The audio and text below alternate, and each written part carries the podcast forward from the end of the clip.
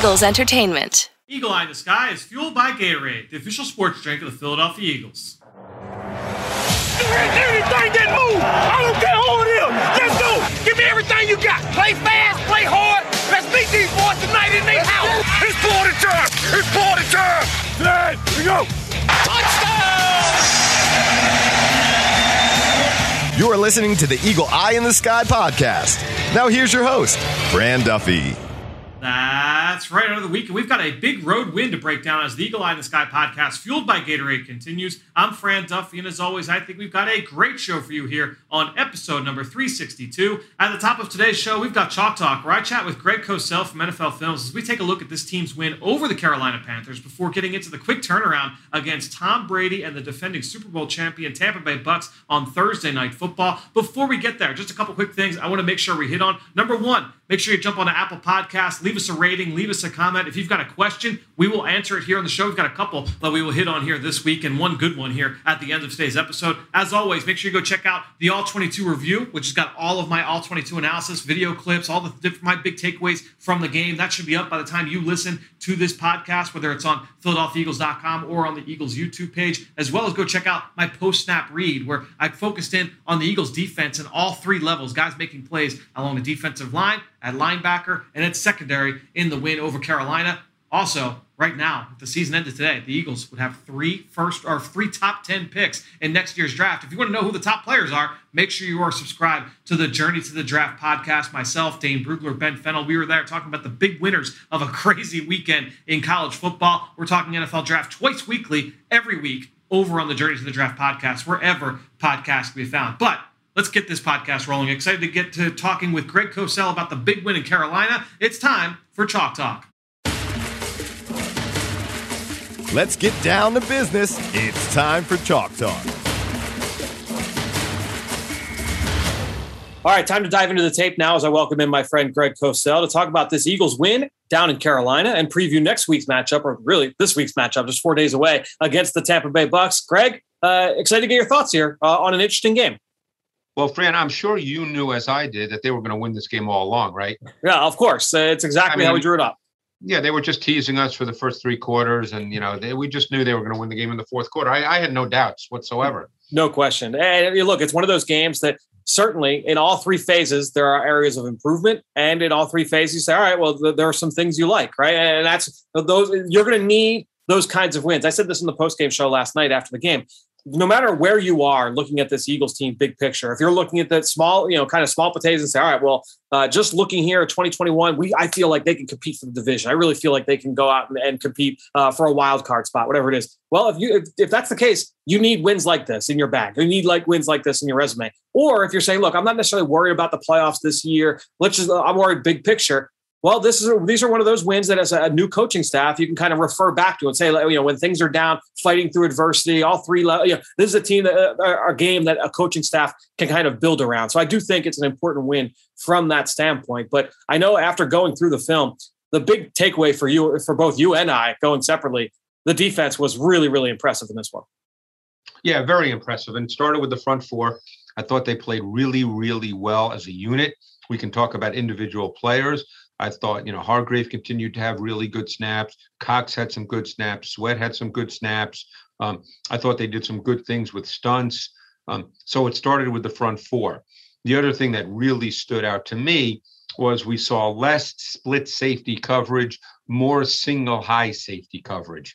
They did travel Slay on Moore when Moore lined up outside.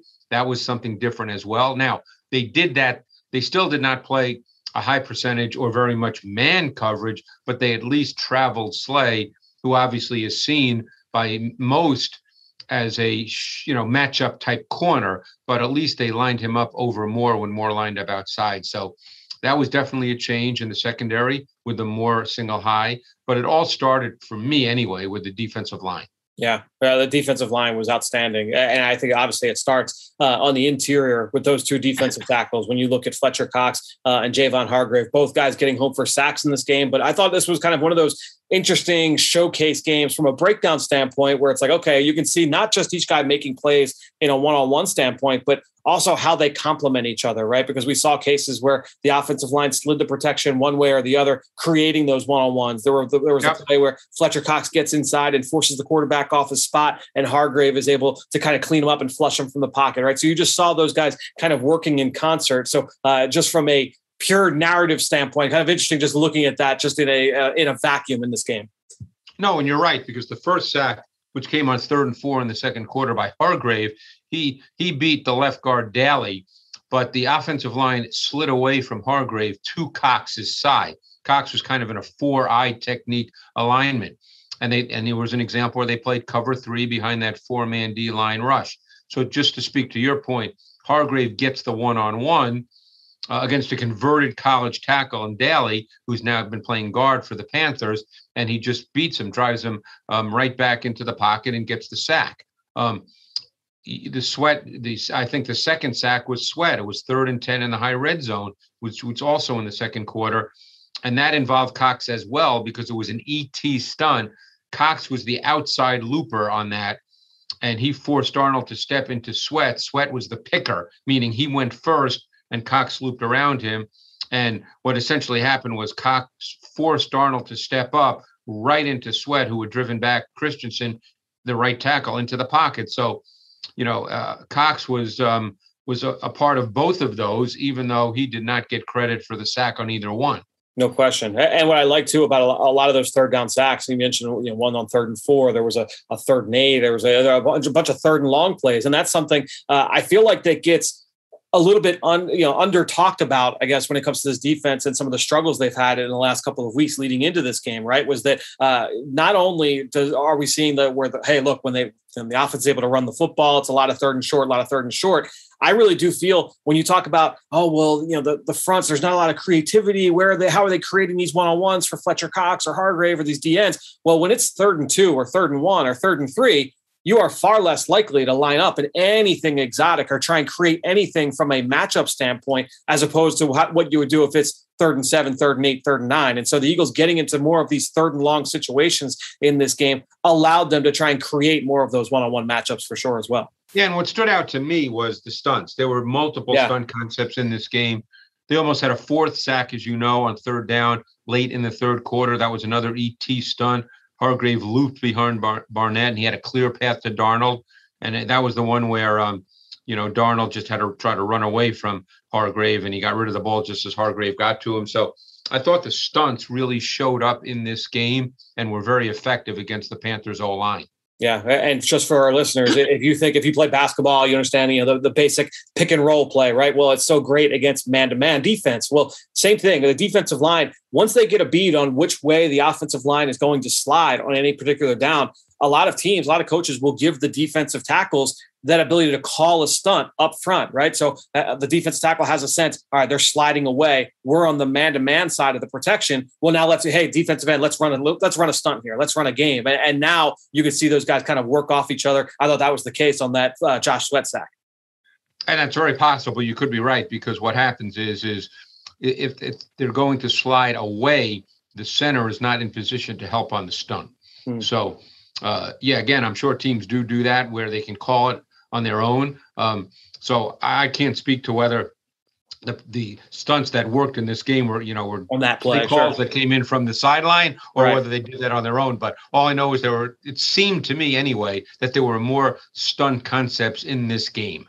Uh, last individual point on those D tackles. I think one of the things that we've seen from Javon Hargrave over these last few weeks, because uh, he just continues to be so productive and win so many of these one on one battles, his understanding of how to attack the alignment of the guard that he's matched up with, I think is so so strong. He's yeah. often lined up uh, as a one technique, and if the guard is out, the guard's obviously outside him if he's the one technique. So uh, for our listeners, could be a little bit tough without a visual aid. But uh, if you imagine that, okay, the offensive line sliding away, you're matched up on an offensive lineman that is lined up outside of you. So that guy's got to step inside to get between him and the quarterback. He does a great job of stepping outside to make that offensive lineman kind of stutter a little bit and then knifing back inside. If, if, you know, you know what I'm saying? So basically kind of setting yeah. up that offensive lineman. Absolutely, and and he's um and you know people probably just think of of bull rushes as just pure power, but there's a lot of hand placement involved and hand usage involved Yep. in those kinds of things uh, because you're not it's very difficult just to push back a 310 pound man so you need to do some things to get him off balance i think hargrave is very very good at that Yeah, uh, it's something I think we'll continue to see more from Milton Williams as well. He'll, he'll show some flashes of being able to do that as, just a rookie third round pick, continuing to develop uh, that into his skill set. Um, defensive ends, you look at Josh Sweat and Derek Barnett. Look, the, the Panthers had a lot of issues at tackle last week. They were missing their starter, Cam Irving. Uh, interesting that they decided to go that approach with mo- moving Taylor Moton, who's been a career right tackle, going back to college at Western Michigan, moving him to left tackle, taking Brady Christensen, who has been a left tackle by trade, and moving him to right tackle. Both guys really struggled, and, and that allowed the defensive ends, who I know they didn't it didn't always show up in the sack column, just constantly in the lap of quarterback Sam Darnold. yeah no they struggled, and i think their o line has been a little bit of an issue all season the panthers Right. that is and uh, making that change again they obviously thought it was their best way to go uh, and and they know their players better than we do but clearly both left tackle christensen uh, left tackle Moton and right tackle Christensen had issues in this game Mm. with the Eagles' uh, defensive end. So you know that was, uh, as we said, this was a game for the D line, and and of course the interceptions as well because the Eagles had not really been a turnover team through the first four weeks of the season. No, well, we saw. I feel like the the benefit. You know, it's funny. A lot of people say like more press coverage, more press coverage, more press coverages. Well, there's obviously there's there's pros and cons to everything, right? And when you look at uh, one of the values of playing softer zone coverage, playing from depth, playing off coverage, is that you're able to see everything from snap to finish. You're able to read the quarterback uh, through the, from from throw to catch point. And with on all three of these picks, the two by Darius Slay, the one by Steven Nelson, uh, both coming in, or all three rather, coming in off zone coverage, where the corners were able to just read it and and drive on the football and make a play. Oh yeah, and the first one by Slay, um, he that was the cover two side of the defense. Quarter, quarter, half. Yep. Yeah, it was quarter, quarter, half, and he played that really, really well because when, when you're in cover two as a corner, um, obviously you have rules, but you sort of try to play between the flat route because you're responsible for the flat and any route kind of behind you in that outside void. And I thought he did that really, really well. I mean, he was in perfect position, made a great play. Um, and then the second one, um, that was a little different because that was a five man front, which the Eagles played a lot of in this game. Yeah. And it was always Avery who was the fifth player on the line of scrimmage. Uh, and they played three under, three deep behind it. And Slay, you know, in, in, in that kind of defense, you're, it, it becomes a matchup defense at some point. You've got to match up to your receiver. And Slay matched uh, Moore's intermediate sit route. And Darnold put the ball outside, which to me was a poor throw, but that allowed placement, to yep. interception. Yeah. No question. Uh, And then the Nelson one was great because he he really sat on that. I mean, I, I thought that was quarter quarter half as Yeah, well. Yeah, I thought I thought so too. But this time over on the quarter side, he was playing in, in cover four yeah, line. he, he was he was on the he was a cover four corner, and I thought he did an outstanding job, Fran, because he never got out of his pedal. no, He never turned his body, and then he jumped to throw to Anderson on on the out route. So to me, that was playing quarters coverage textbook. That that was the way you would teach it. Don't get out of your pedal. Don't turn your body until you absolutely have to. Yeah, and that's the thing when your when your defensive line is winning at the level of the Eagles' defensive line was winning on Sunday. Uh, those corners, you feel a little bit more confident in jumping some of those routes because you know the pressure's going to get home. That ball is going to come out hot, The right? ball's And going to so- come out. Yeah, the ball's going to Yeah, come out. and Darnold, it was a game where Darnold, and and I think this was a function of the Eagles D line. This was a game where Darnold was not comfortable in the pocket. He played a little fast. He hurried himself. His feet were not calm. I mean, he they got him playing the way you know most people think of Sam Darnold, right or wrong. That's the way people think of Sam Darnold, and the Eagles got him to play that way in this game. rotation of linebackers. Yeah, the Eagles played three different, essentially three different defensive packages. You saw like of relatively a, a big nickel, that five man front with one off ball backer and five DBs. We saw the Yep. base defense with three backers and then the regular nickel. Between those four backers, so Alex Singleton, Eric Wilson, TJ Edwards, Davion Taylor, saw more Taylor than we've seen yet. Uh, was there one guy in particular that kind of stood out to you most on film? I, I thought Taylor flashed a handful of times, and TJ Edwards uh, to me really flashed in this game as well, playing downhill. Yeah, I think that's what he is. I think I think Yeah. Edwards is that kind of player. You know, obviously he doesn't get a ton of snaps. It depends on the opponent Yep. because he's not going to play in the nickel. Um, uh, and this team does not play dime, so he's not really going to play in the nickel. The nickel, if they're going to go with a four D line nickel, then it's predominantly Singleton and Wilson. And Taylor will Taylor could increasingly get some snaps in the four-two nickel, Fran. I think that they they might be working toward that just because he's so athletic. In the five-one nickel, um, it, it seemed as if uh, it, it was Singleton or Wilson as as the stack backer. Mm. So I'm very curious to see where where Davion Taylor goes because we know what he is athletically. Yep. Uh, you know, we don't know. uh, You may know. I'm not in the building, but you know, we don't know where he stands mentally as far as picking up what he needs to pick up. But he is a superior athlete. Yeah, he made a play out the screen game where he was able to avoid Yeah. a block. Uh, he made a play downhill at the point of attack. I thought was impressive, and even just kind of running around and hunting up crossers uh, was active out there. So it, look, is it all perfect with him? No, not yet. Uh, I'm just interested to get to see him get more reps, stay healthy, get more Yeah, reps, uh, and see what agree. it looks like in this defense. Um, real quick, you mentioned something there, uh, and I only want to ask you about this because it was brought up late last week. Uh, it was kind of talked about, you know, here locally uh, from a media standpoint. You mentioned Eagles not necessarily a dime team defensively, uh, one of a handful of teams that aren't really a dime defense. And when you look at the teams that haven't really been dime defenses, a lot of the zone heavy schemes. You know, you look at the Buffaloes and the Indianapolises, and you go down the list. What are some of the, the reasons why you think that that would be the case? And is that um, you know is that something that holds a defense back because they're not a six defensive back team? What, are, what do you think are the reasons behind why a team if you're a heavy zone team, well you're not going to necessarily play a lot of six DBs on the field?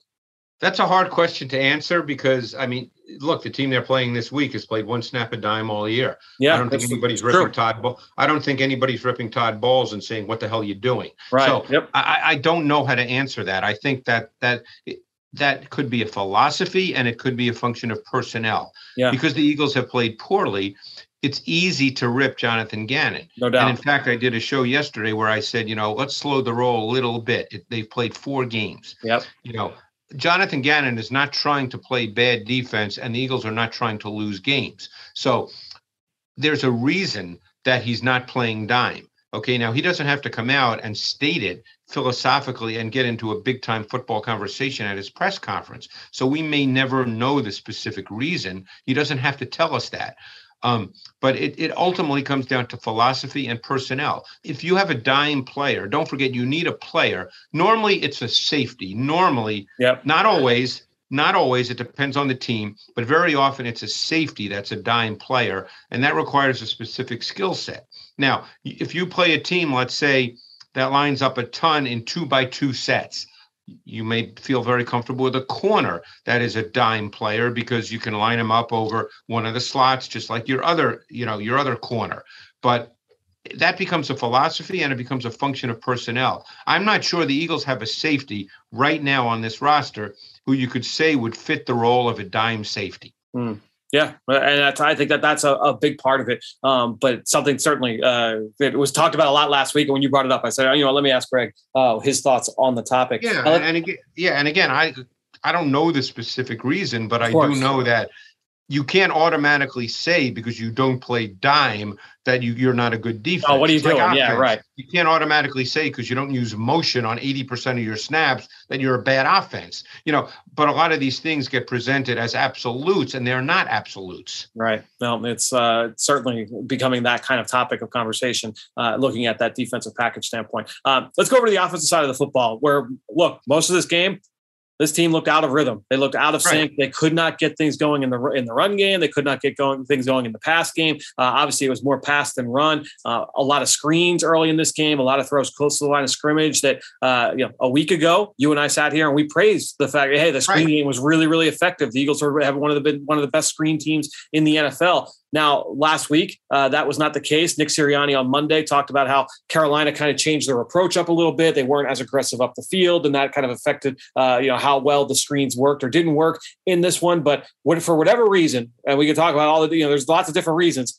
The offense, the pass game was just not functioning at a high level for the first three quarters and change uh, in this game. Um, so yeah, you know, it was No, just one of those, no- it was yeah, one of I those mean- tough watches for sure on Monday morning. It was one of those games. There was no rhythmic feel. I thought the Panthers played a lot more man coverage in the first half than I would have anticipated. Yep. Although they've played more man this year, I think, than people think about the Panthers. Then in the third quarter with the lead, they started to play more zone. But you know, they played a good amount of man coverage. They had snaps on third down in which they used Reddick as a spy. Um, you know, so it was just it, it was a game where they could not develop rhythm. And again, this is just a philosophical statement now. There are a lot of people who believe that if your offense is struggling, that the best way to gain some stability and continuity is to run the ball. But that's a philosophy. And obviously that's not the philosophy that that um, Nick Sirianni and Shane Steichen are taking right now. Um, and that's okay. I mean, you know, this is the way they're choosing to play. They're mm-hmm. obviously choosing to play this way because they think it's the best way to play given who their quarterback is. Because most offenses play to their quarterback because you're trying to maximize his positives and minimize what you feel are his negatives. So this is the way the Eagles are playing right now. They've been in the shotgun more than any team in the NFL. And again, that's just a philosophy and a statement. That's not a right or a wrong because yep. the team that's next is is the Chiefs, and I think people would say their offense is probably pretty good. Pretty good. So, so that's just that's a philosophy, yep. you know. And, and and when your offense is playing well, people, you know, it's just like we just spoke about the defense. Well, this week, this past week, we're not going to get into a big discussion about nickel versus dime. The defense played really well. If the offense starts playing well, we're not going to get into a big discussion about running the football. You know, it's it's you can win in this league playing a lot of different ways. No question. Uh, and I think that, um, you know, when you're talking about a quarterback making his ninth start uh, in the NFL, look, he had a great, Jalen had a great game last week and the game this week, not as good. You're going to have some of those ups and downs when you're dealing right. with a young quarterback, uh, still trying to get comfortable uh, in, you know, in his own skin playing in the league. So, uh, you know, you're going to have games like this. Ultimately, good sign that they were able to kind of rebound. Good for Jalen for you know fighting through adversity uh, and coming through. Made a great play uh, late in the game. I know you saw the the big one, the, really the big one uh, that really kind of opened the floodgates for them. Essentially, was that 53 yarder. Yeah, because it came right after. What, what, did you see on that play? And it came right after the play where uh, you know they had to do the review to say that he uh, his arm was moving forward. So that that that sequence was a little scary because if that was ruled a touchdown, the other way, yeah, no doubt. The game's over at that yeah. point. They're not going to win that game. But you know, to me, the 53 yarder, which came late in the third quarter to Watkins, that was the game changer. And they were in a one by three set, meaning the tight end Goedert. He was the boundary player there. He was the boundary X. And Watkins was number three to trips. Now, the Panthers, and, and they had done this before in the game, they used Reddick as a spy on Hurts. So their coverage was a zone coverage, what we call three under, three deep. So they were missing one player in underneath coverage because Reddick was the spy. So to me, anyway, someone has to carry Watkins' vertical route because he ran a vertical route from the inside slot to trips. And it has to be one of the hook to curl defenders, either Carter, who was closest to Watkins, or Chinn from the other side. But uh, my guess is Chinn didn't see Watkins as his responsibility because Watkins' release was outside of Carter.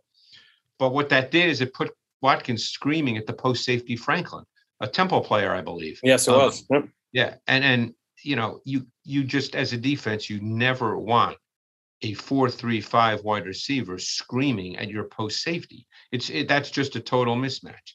So he just obviously and, and, Watkins made a nice little stick move to the outside, which Great move, yep. turned around, and then he had all that space, which allowed Hurts who had to throw it probably a hair sooner than he wanted to because the, the ET stunt was effective and Cox got in. Um, he had to throw it a hair earlier, but because he had so much space, he could just lay it up. He didn't, you know, he didn't have to really worry about being super precise with where he put it because there was so much space. And uh, he laid it out perfectly for the wide open Watkins, and that was that play changed the game.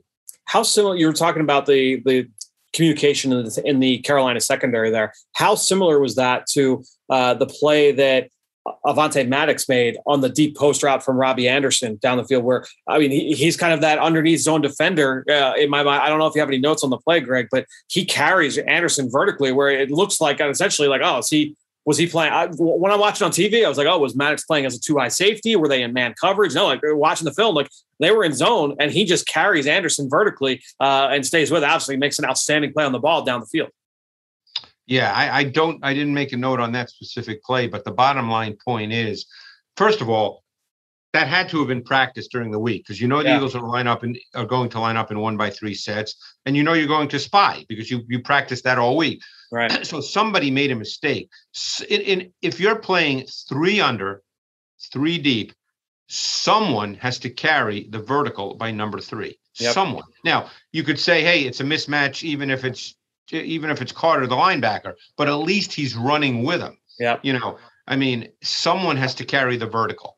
Yep. It's just you can't let the vertical from number three in three under three deep coverage run free because then he's on the safety and it's it's that's a problem. Normally, number three runs a little more of an angled you know route across the field, which we've seen so many times in the NFL.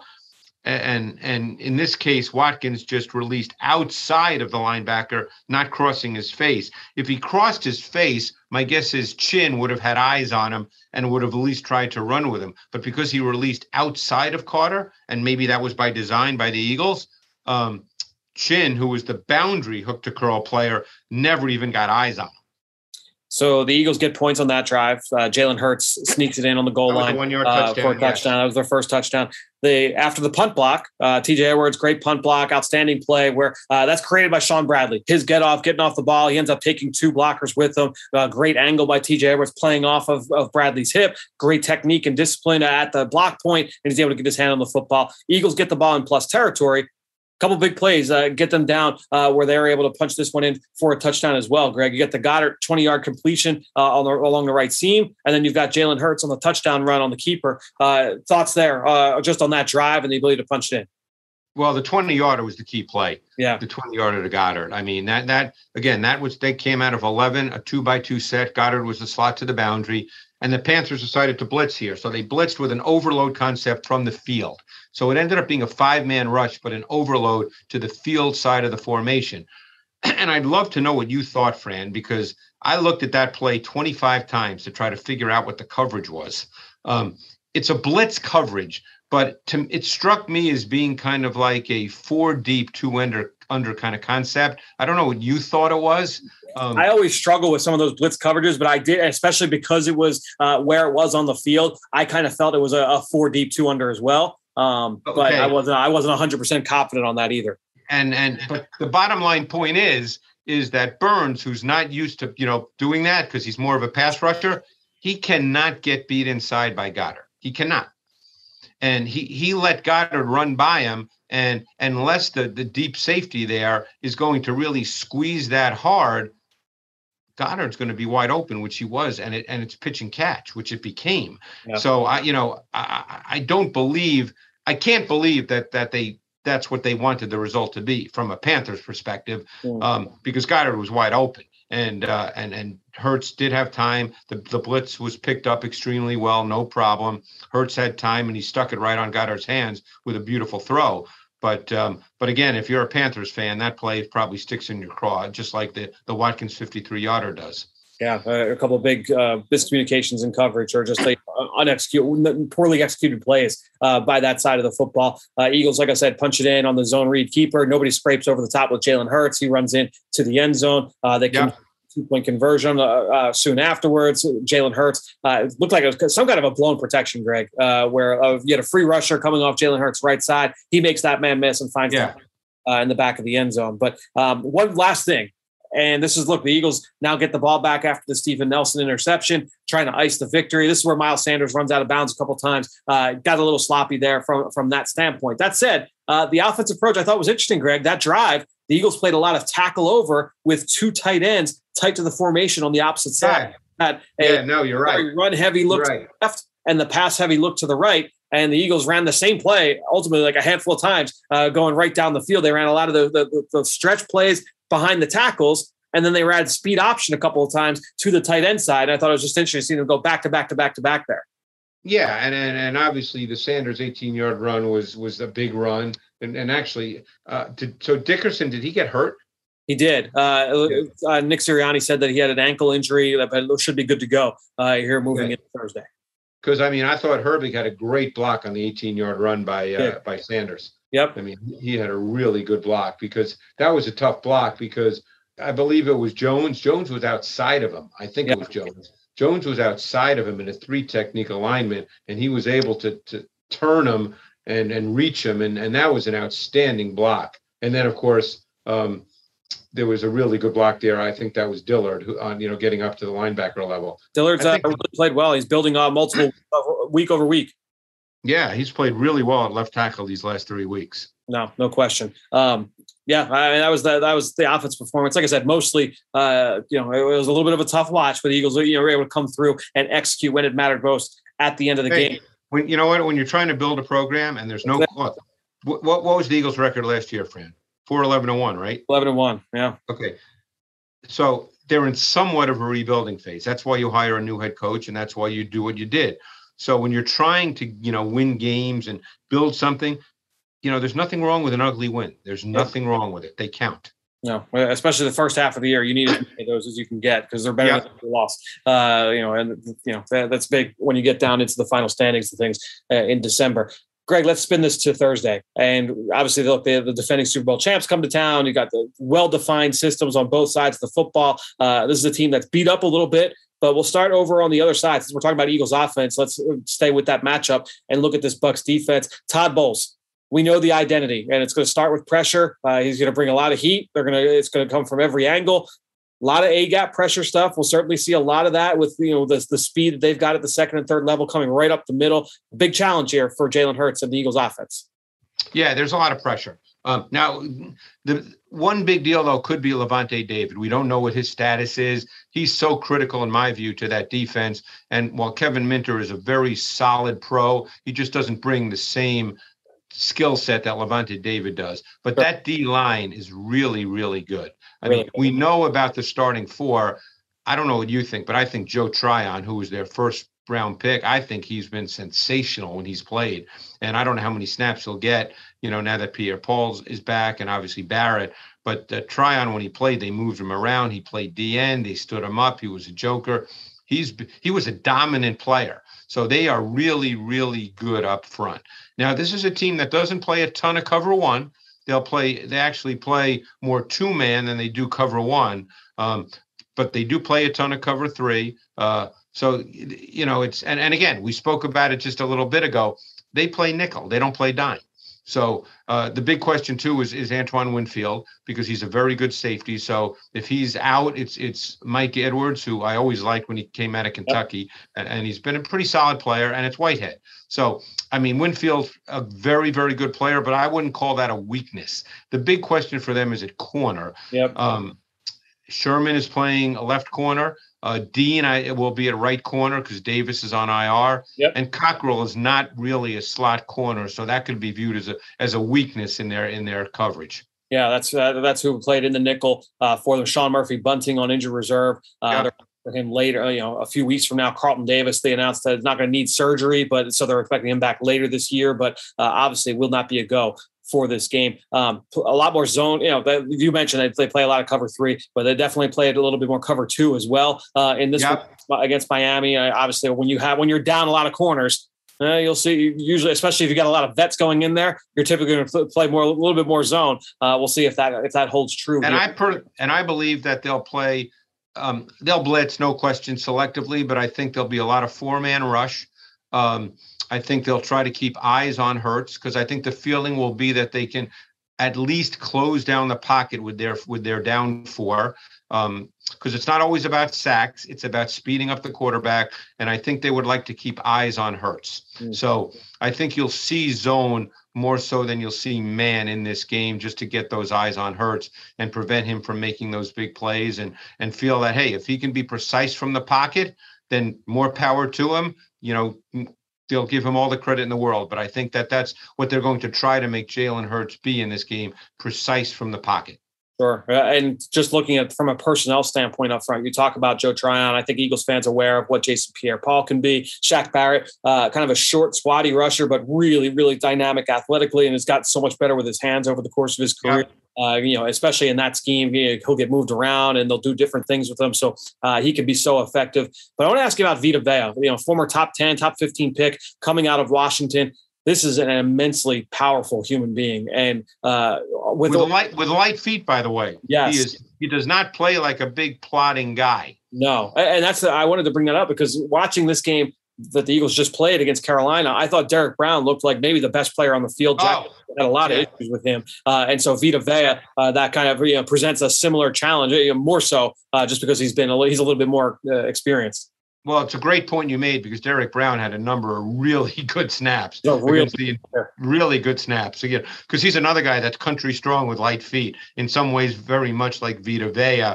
Um, you know, and and, Suh. Don't don't forget Suh. I mean, Suh can still play. I Yep. mean, th- that that's a, a really interesting matchup. The interior of, of the Eagles O line uh, versus Vea and Suh. Um, and and we'll see how that plays out. But that'll be really, really an interesting matchup because Driscoll's going to play inside again, I imagine. And and obviously Kelce's a very good player, but Kelsey is not even when he's at his best is not what you'd call a, a power player. So uh, th- that that's a great point you're making, and that's why I think while they will selectively blitz, and I could be dead wrong. Yeah, Todd Bowles a lot smarter than I am, but I don't know if this will be a super high percentage blitz game. It'll be selective, but I don't think it'll be all out. Right. Yeah. I, and Devin White, if they do blitz a lot, a guy that's very active in their pressure scheme. Yes, he is. And and one thing they do, one thing he's very good at, by the way, when they do play man, is if you feel you need to use your back to help in protection, he, he's a really good green dogger. He, Yeah. If he's responsible for the back, if the back stays in, he goes and he gets there. No, he's a, a, really, really dynamic player and just a good fit for that scheme for, because of Yeah. the that you mentioned. Uh, look, the, the injuries at corner, uh, that's going to kind of limit them, but they're going to be a pre- they're going to be, a, you know, that they're probably, you're going to face a, a level of pressure. The, what that looks like, like you said, uh, is it going to be as heavy as normal? We'll see. Uh, but you know, you're going to get some kind of pressure here from Todd Bowles in this game. Just like you're going to get quality quarterback play from the the guy on the other side, you know, the other side. Yeah, we can probably say he's pretty good, and I don't know what else to really say. I think we're good there. Greg, Greg, I mean, just like even Wada, he was dealing on Sunday. He's Ah. he's, just, he's so fun to watch. He's so. I mean, it's you know, every time I watch him, and and it's easy to say, Fran, that he's the greatest of all time. Okay, Yeah. we know Tom Brady's great. Okay, so every time I watch Tom Brady, I think to myself, all these people who say you cannot play quarterback in the NFL now unless you run around. And then I think of Tom Brady. And like I said, then people say, oh, you, you can't talk about Tom Brady. He's great. Well, it's the process of being great. It's not just because he's great. right. Why can Tom Brady play quarterback without running around? Hmm. You know, And he's, I mean, you got to have an you have to have an answer for that question. You Yeah. can't just toss it aside and say, "Oh, he's great." That, that's the answer. That's not the answer. Yep. You know, it's the process. It's it's the total understanding of everything that's going on on the field, and then the repetitive mechanics. He throws the ball the same way every time. That's another thing that gets me is now, oh, you got to be able to throw from multiple platforms. You got to throw it underhand. You got to throw it between your legs. You got to do this. You got Tom Brady looks the same every time he throws the ball. Yep. Yeah, and uh, to the other thing too, and you know, I was talking about this uh, with Ben as we were studying the Bucks. You know, the, this is not an offense that you would deem as quarterback friendly. When you arrive, you, you look at the way that they play. Uh, you know, whether it's and uh, look, of course, they incorporate pre-snap motion and changing up the personnel groupings and play. Yes.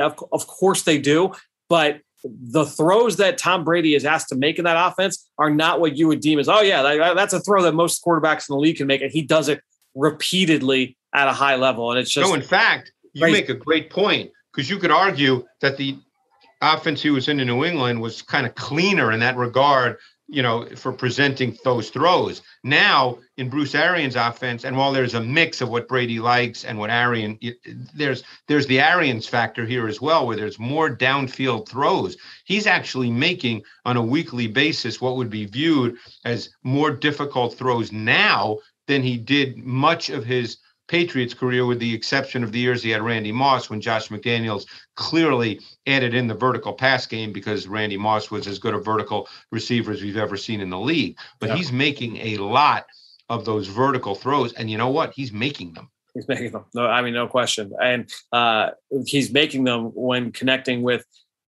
the best receiving corps in the league. I mean, you, know, you look at Mike Evans, you got Chris Godwin, you got Antonio Brown. Uh, obviously, you get into the tight ends, but even the, the young pieces that they've got behind those three guys, whether it's Tyler Johnson, who ran some ridiculous routes against Miami, Jaelon Darden has been a healthy and active. He was a guy you and I both liked as a rookie Yep. uh, coming into the league this year. He's not even playing, but Jaydon Mickens, Mickens is a, a nice role player for them. Uh, they incorporate all three of the tight ends. Gronkowski, obviously extremely productive before his injury. Bruce Arians saying on Monday that it'll be very, very close for him to be able to play on on Thursday, so something to keep an eye on here. But OJ Howard, Cameron Brate, uh, you know, all the backs involved. I mean, it's they get everybody. The, the bottom line point is they can play out of any personnel package and be effective. This yep. particular game was an 11 personnel game. Now, again, that may have been because of Gronk. It may have been because of the nature of the opponent. You know, we, will never know the specific answer to that, but Brady was unbelievable out of 11 personnel. I mm. mean, it, and actually this season, 73% of his pass attempts have come out of 11 personnel. So, you know, he's,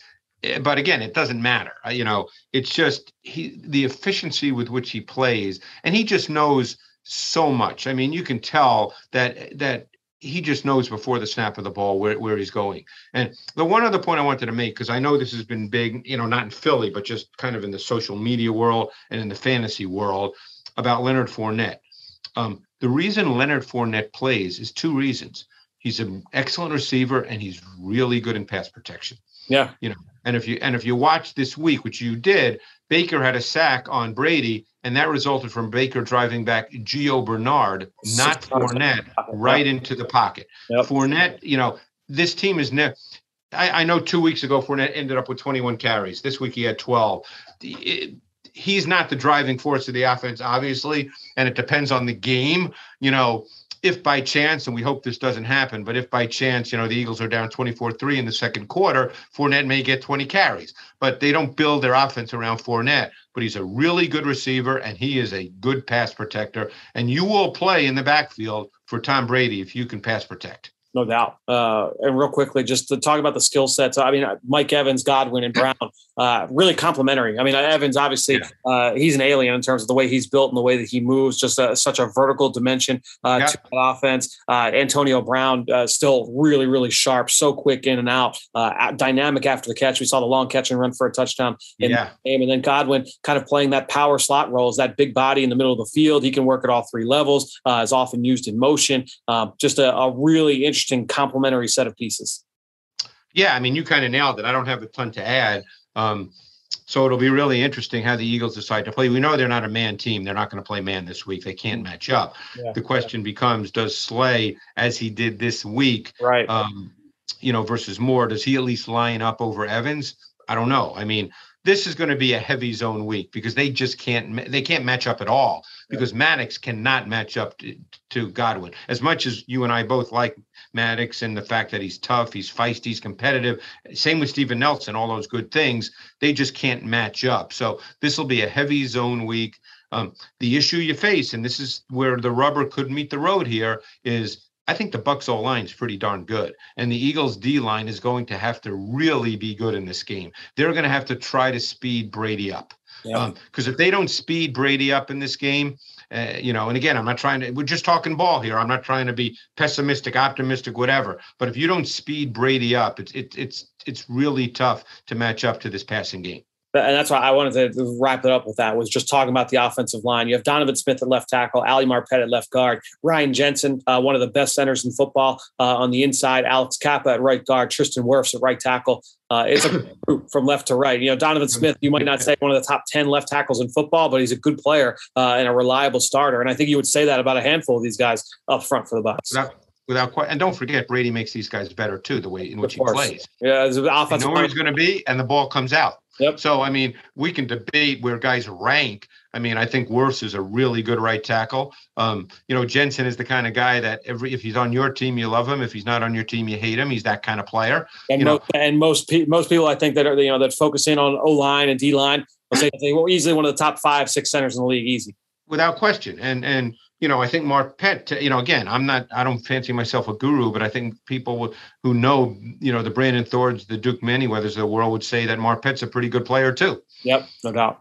No, it's a it's a really good group, and that will be uh, a heavyweight fight for certain when you look at the their O line against the Eagles' uh, defensive front. We'll be talking about it uh, next week, right here on the Eagle Eye in the Sky podcast. Greg, thanks so much for joining us once again, and we will talk to you next week. All right, fan. Look forward to it. The Philadelphia Eagles, a new era, introduced the Fly Collection, an elevated, boldly branded apparel capsule with streetwear appeal that's different from your standard Eagles fan gear. The collection sees bold new graphic expressions of the Eagles brand on apparel essentials like hoodies, t shirts, jackets, and headwear. The designs are kept simple, mixing fresh modern branding alongside bold punches of color, available exclusively at all Philadelphia Eagles Pro Shop locations and the team's official online store. Learn more and view the entire capsule at philadelphiaeagles.com/fly. Now it's time to hear from you, the fans, in the draft mailbag. Great stuff from Greg, who you can follow on Twitter, just like I do, at Greg Cosell. And while you're at it, I'm at Eagles XOs. That's where I post all the podcasts I'm a part of and all of our X's Nose content that we produce here with Eagles Entertainment. You know how much I appreciate everybody that promotes this podcast on all forms of social media. That is one way to support the show. But the best way is to go on Apple Podcasts or Stitcher, leave us a rating, or even leave us a comment. I wanted to give a shout out today to someone who did exactly that. Write him, longtime listener, left a five star review saying, Fran, I love the new foe focused aspect added to the podcast this year. It really brings an inside perspective to the other teams.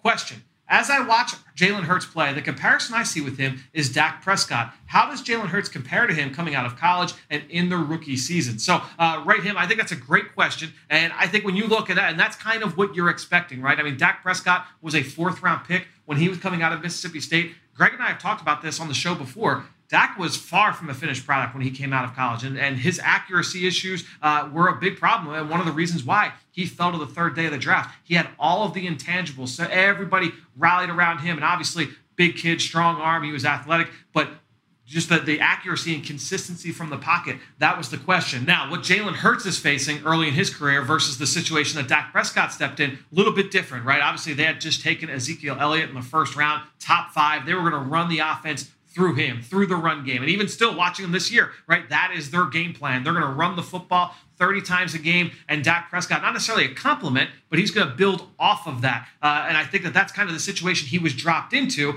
That's not common in today's NFL, right? So it's a little bit different when you look at their career development and what you're looking to see from them. But yeah, I mean that's that's the arc that you're hoping for. And Dak Prescott not necessarily the, the game changer, the catalyst of that offense until you saw him get into year three, year four. So we'll see if that's what happens here with Jalen Hurts. But you want to continue to see him making some strides, making some strides in the areas where uh, you know there, there were perceived weaknesses of his coming into the NFL. Just get a little bit better in those areas. It's not going to be game after game, week after week. You're going to have some ups and downs. But I think continuing big picture to build that faith from the organization, say, yeah, I can be this guy. I can be the franchise quarterback moving forward for this team. That's what the Eagles are hoping to see here over the next few months. Uh, good question there, though, from Will. And obviously, that is a comparison a lot of people will continue to make, certainly watching this NFC East. So great stuff there from Will. Thank you to him. And thank you to all of you out there for your continued support of this show and all the rest of our podcasts here with Eagles Entertainment. That being said, I think that'll do it.